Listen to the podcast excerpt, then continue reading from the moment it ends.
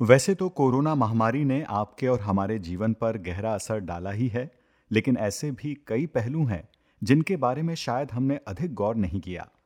Corona महामारी का सीधे या परोक्ष रूप से कई व्यवसायों पर गहरा असर पड़ा है, खासकर विश्व की सप्लाई चेन यानी कि आपूर्ति पूरे करने के रास्तों पर। कीमतों में उछाल के साथ उत्पादों के पहुंचने में देरी की शिकायत भी बहुत सारे व्यवसाय कर रहे हैं, जिसकी वजह से उनके कारोबारों पर बड़ा असर पड़ा है। लेकिन जहां इतना कुछ हुआ, वहां आपको जानकर हैरानी होगी कि दो हज़ार इक्कीस में शिपिंग कंपनियों के लिए अनुमानित एक सौ पचास बिलियन डॉलर का मुनाफा भी हुआ है। क्रिसमस से ठीक पहले इंग्लैंड के उत्तर में लीड्स के गोदाम में सुबह सुबह लंबे समय के इंतजार के बाद आखिरकार चीन से एक कंटेनर आया।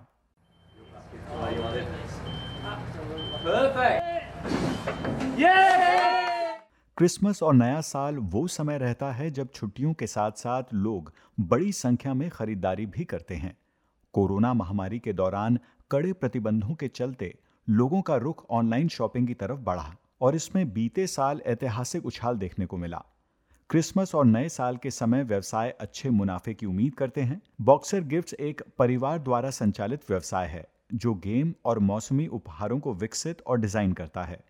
क्रिसमस का समय उनका सबसे व्यस्त समय होता है।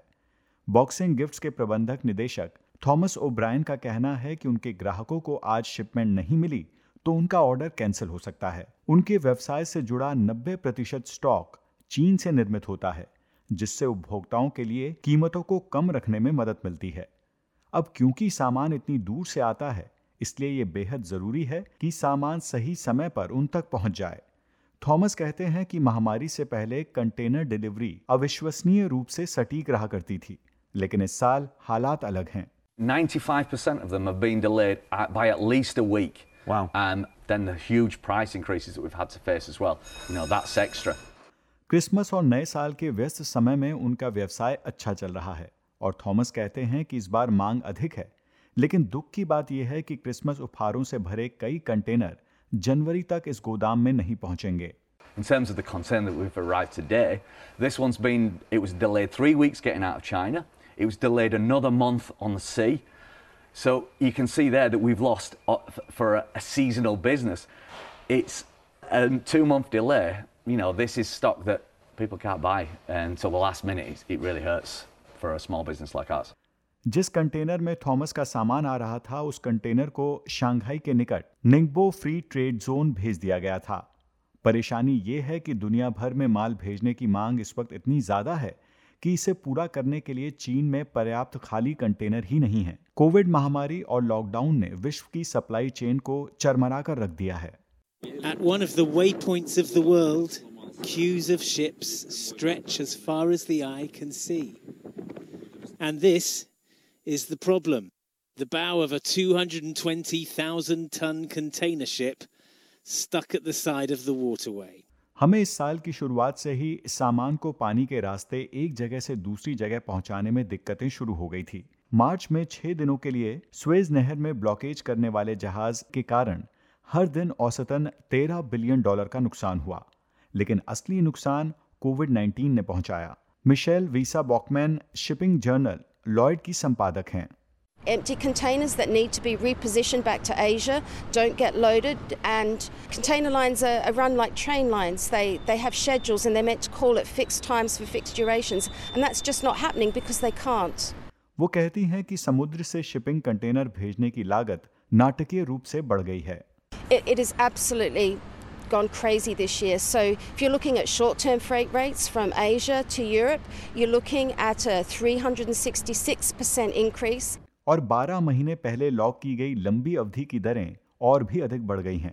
कंटेनर ले जाने वाली शिपिंग लाइन इस साल रिकॉर्ड तोड़ मुनाफा कमाने वाली हैं। पूरे उद्योग में अनुमानित डेढ़ सौ बिलियन अमेरिकी डॉलर के मुनाफे की उम्मीद है। इस वक्त मांग इतनी ज्यादा है कि व्यापार को चालू रखने के लिए बंदरगाह दिन रात काम कर रहे हैं।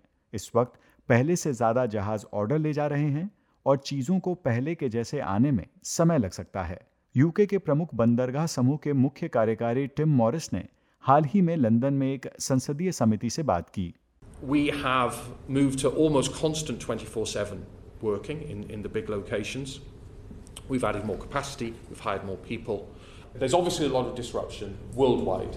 And what that means is that that regularity and visibility and predictability of the, the vessel arrivals has basically gone out of the window, right?